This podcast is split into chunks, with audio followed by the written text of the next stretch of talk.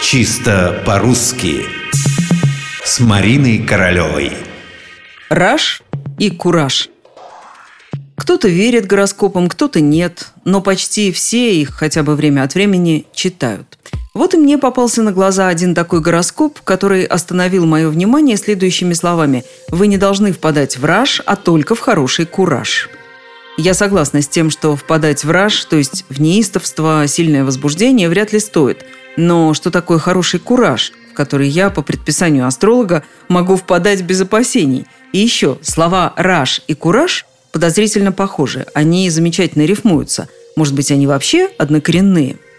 Начнем с куража. Кстати, ударение именно такое, на окончании. Кураж, куража, куражу и так далее. Слово это французское. Кураж, отвага. Звучит совсем как в русском.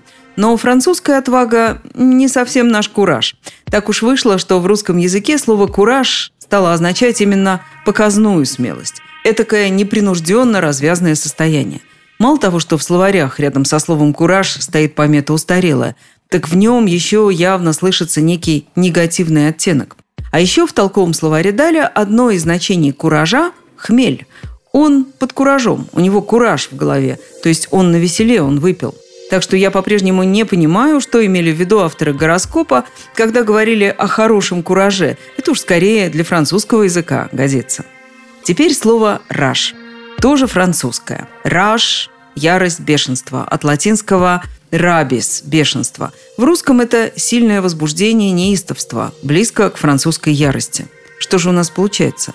Несмотря на внешнее сходство и даже определенную смысловую близость, слова «раш» и «кураж» в русском языке никак между собой не связаны.